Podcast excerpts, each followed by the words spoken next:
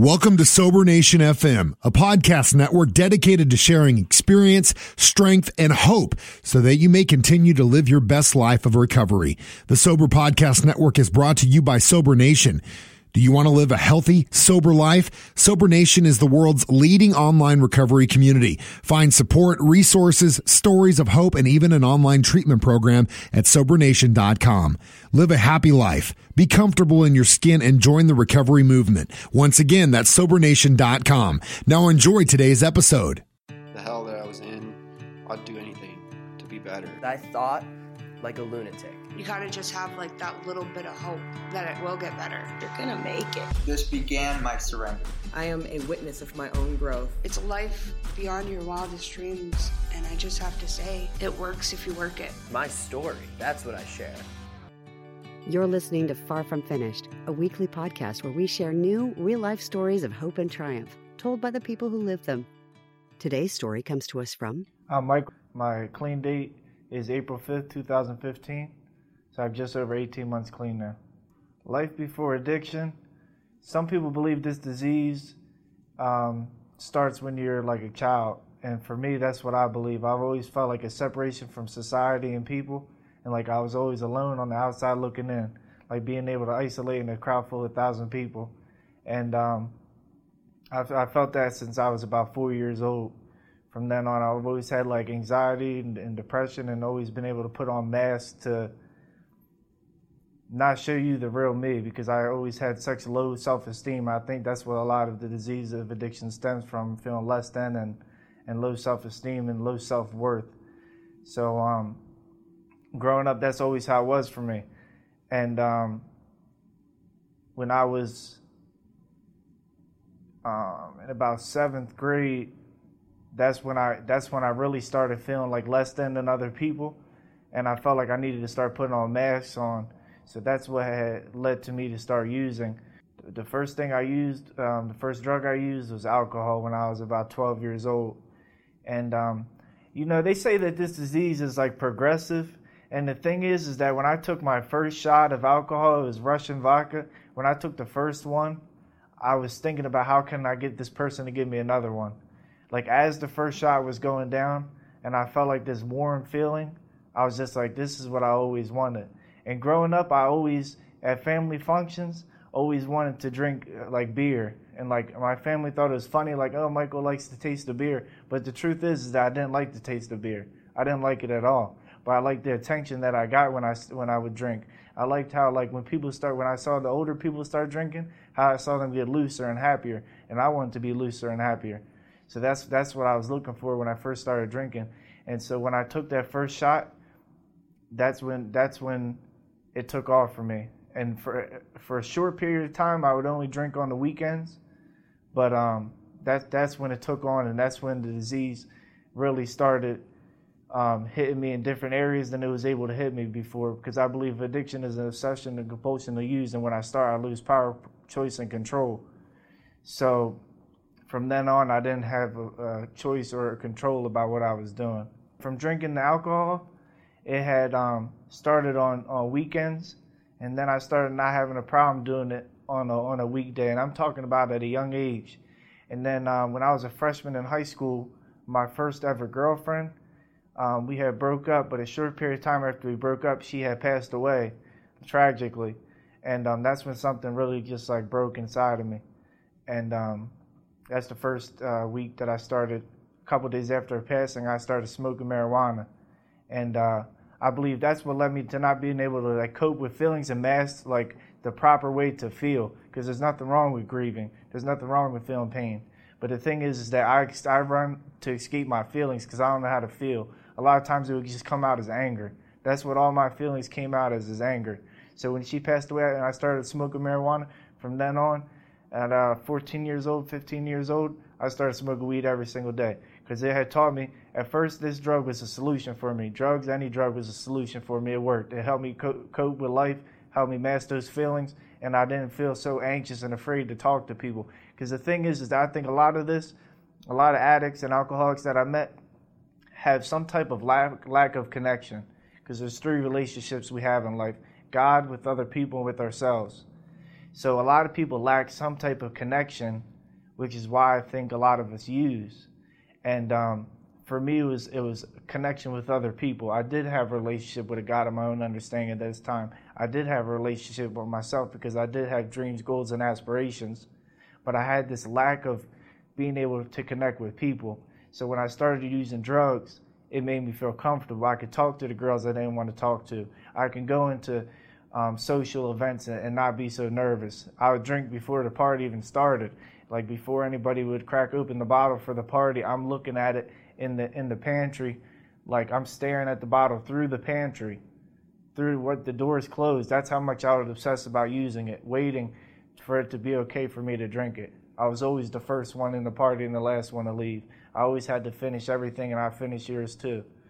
So from that, it really progressed because I don't believe that I went to a harder substance. For me being an addict, I think that there was no harder substance for, for me. It was just I was looking for this magical cure to get out of right here, right now. I have a fear of the future and I regret the past. So I would always try to get out of the moment. How do I get out of this this present situation I'm in because I'm so uncomfortable? So it was never me going on the harder drugs. It was me switching drugs, switching drugs. Because I'd switch a drug, it would work for, for me for a little bit, and then it would stop. It wouldn't it wouldn't work anymore.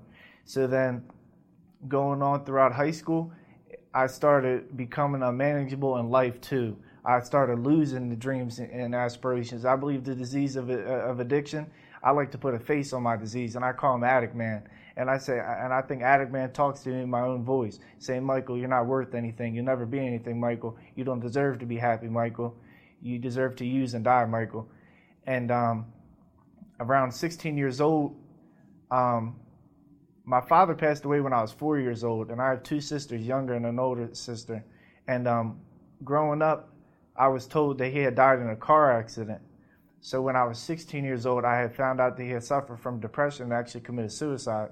So my mother did whatever she could for me and my two sisters, and that's why my mom was my hero, and, and she saved me a lot of times throughout my life. Because um, I, I don't know how she was that strong of a person to take care of us, but um, when I found out he suffered from depression, it made me realize like maybe that's where I get this from. Maybe this is why I feel like I live in like a dark, cold world, and um, I feel like there's no way out. So the drugs, especially after I was 16 years old, was just getting more consistent. I stopped caring about school. I stopped caring about college. When I went into my freshman year of high school, I played three different sports. Was good in those sports. Um, I was a straight A student. Was in all honors classes when I started using, it, it put the disease told me that this is what you need to do for the rest of your life to be happy, that all those things won't make you happy. So, not only that, but fear just immobilized my life. Fear, that's the whole story. Every single action I ever made in my life was fear. And I thought that that was, um, that I was really just angry, that I really just hated people. But I came in to a 12 step fellowship, I learned the opposite of love isn't hate, it's fear. So, what I have and what I believe I have a lot in common with other addicts and alcoholics is a lack of love. A lack of love. And to me today, through doing the program, I learned that love is the answer.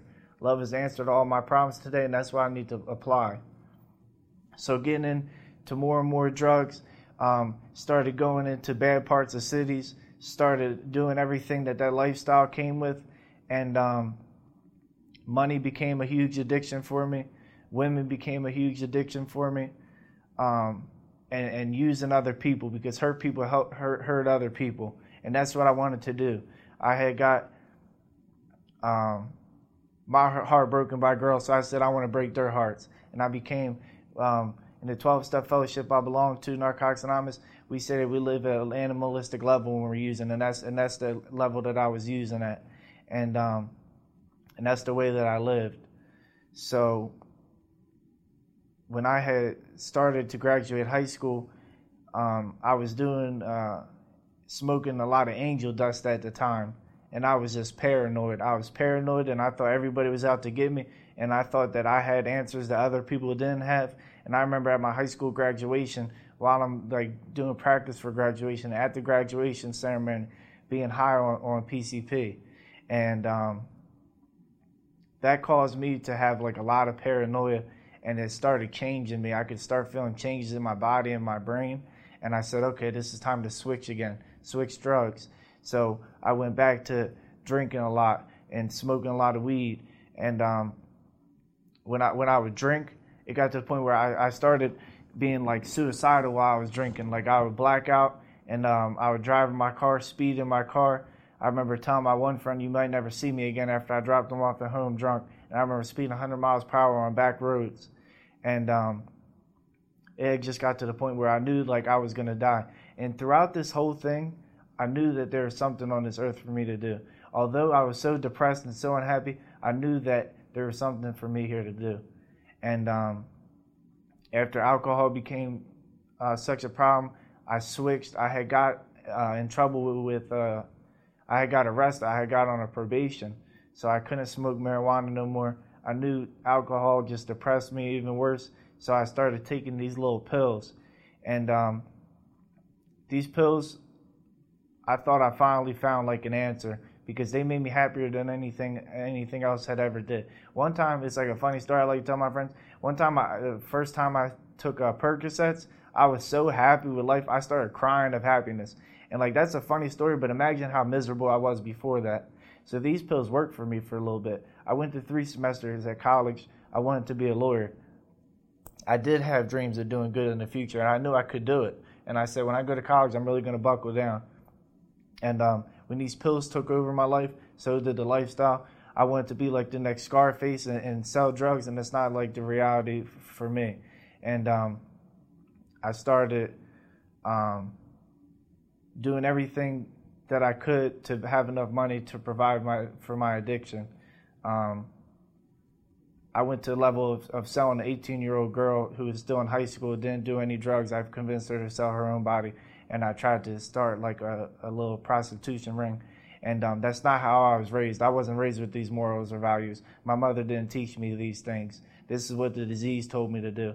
The disease told me that everybody's out to get you, that nobody deserves anything because you don't deserve any anything.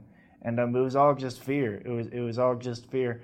So this is when I became going in and, in and out of treatment centers because I saw a commercial on TV for Malibu Passages, and um, I was like, "Oh, this place is nice." One night, um, I saw this commercial and I called them at like two in the morning, and um, realized I don't even think they take insurance. It's like sixty thousand dollars a month or something. So I ended up going to a facility in New Jersey, and when I went to this facility, they said um, this is a program of complete abstinence, and um, I had marijuana wait, waiting for me at my house.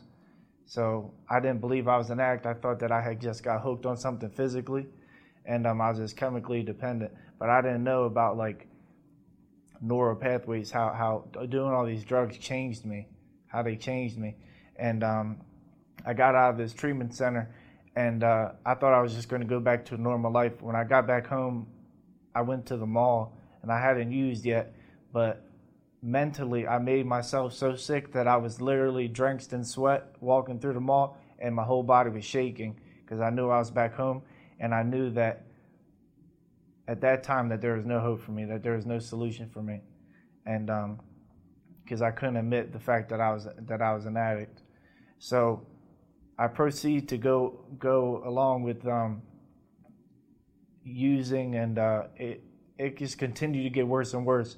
And uh, the thing is, is that the thing that scared me about doing a 12 step fellowship is because I saw God in the steps. And um, growing up, I had this connection with God. What progressed my my disease so much more was when I lost my faith in my in my certain higher power that I was raised in. So then there there was the lack of connection with God. I already had this uh, this disconnect with people. and I have this disconnect with God, and I was already losing myself. So I, I I'm just like like a lost soul, like the disease I feel like was sucking the soul out of my body and wanted to take everything from me that God had given me.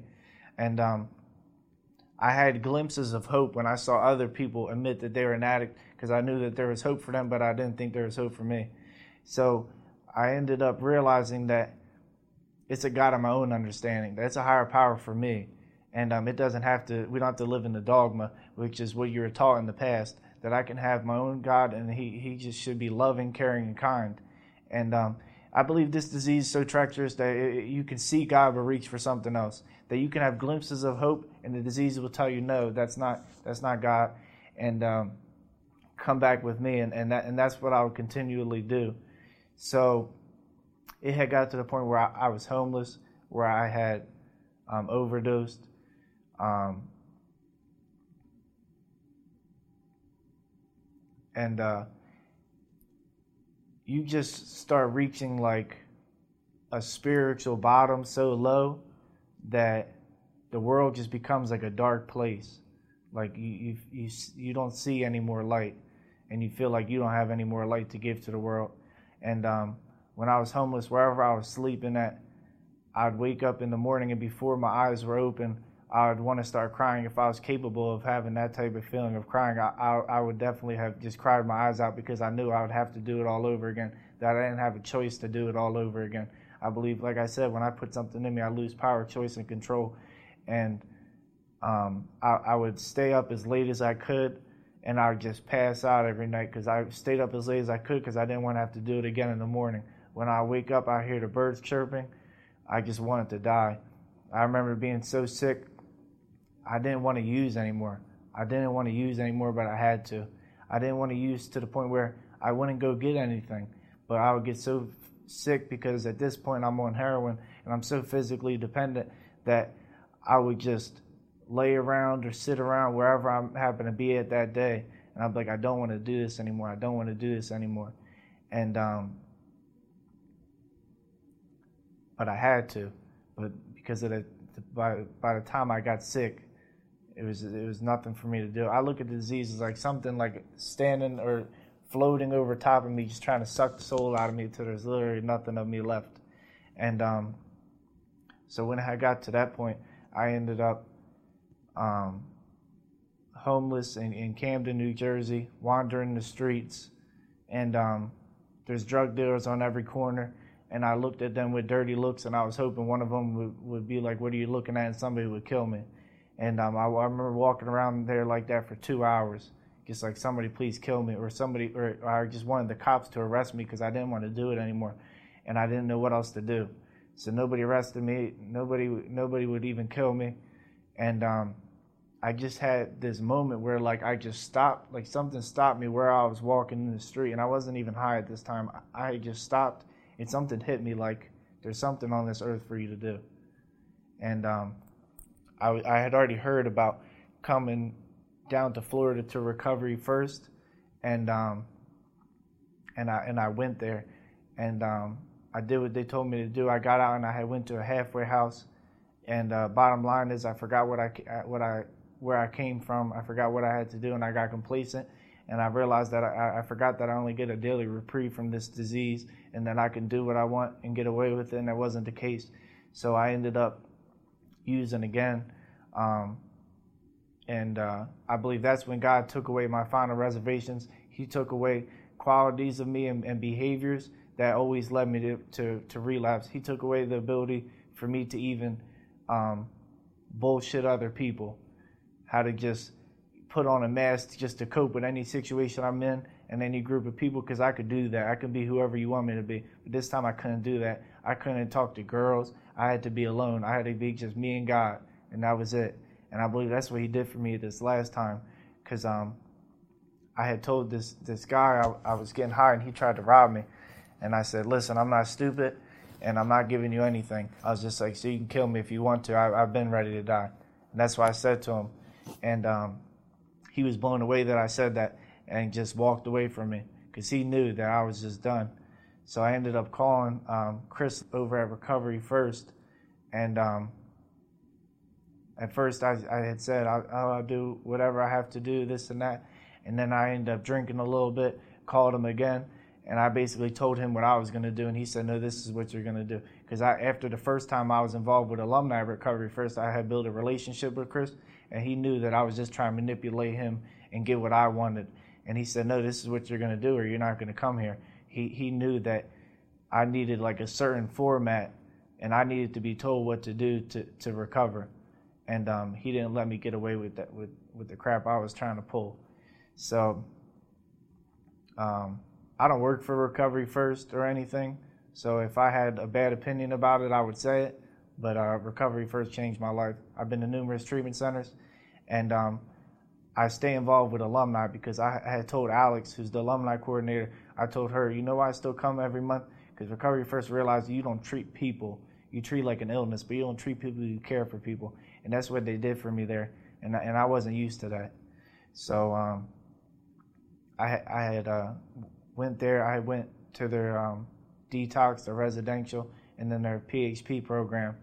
And um, I had got an extension and I stayed for longer. I had got out, went to a halfway house, and I started doing the things that, that they finally that they were always telling me to do when I would go to treatment to get a sponsor. We joined a 12 step fellowship and um, and it changed my whole life around. Um, like, like I had said, I couldn't really talk to people. Um, I was just I was just full of fear, and um, for months I, I would go to work, I go to my halfway house, and I go to a meeting by myself. And I didn't care if it was AA or NA in the beginning. I just needed to go to a meeting because um, I started believing in, in that God is love, and when you love another person, you see the face of God. So when I go to meetings, that's when I see God the most because I love um, every other addict and alcoholic. Even if I don't like you, I love you because I know you made it out of the same hell that I did. And um, I ended up working the 12 steps, and um, they completely changed my life around because they they they've been able to allow me to build that connection back with God, with other people, with myself, and um, and that's what I always lacked. So when I when I was able to talk to people again and to live life and to become a member of society again, because that's why I believe that this is what recovery is like. Recovery um, is about becoming a human being again. And um, I had heard that somebody said some synonyms for recovery is a rebirth and a resurrection. And when I had um, got a year clean, only one person said to me, Happy birthday. And uh, at first I didn't understand that. But when I had heard those synonyms, I understood because I was spiritually dead. And um, addicts and alcoholics, I believe, are fortunate enough to live two lives in one lifetime. And um, and that's what I'm able to do uh, today. And you know, you see a lot of things about the stigma of addiction and people who don't understand addiction or been through it and their like opinions on it, and that's fine. I don't, I don't expect them to understand anything, but um, I, I know for me, like, I, I could not stop. I, I could not stop even even when I wanted to.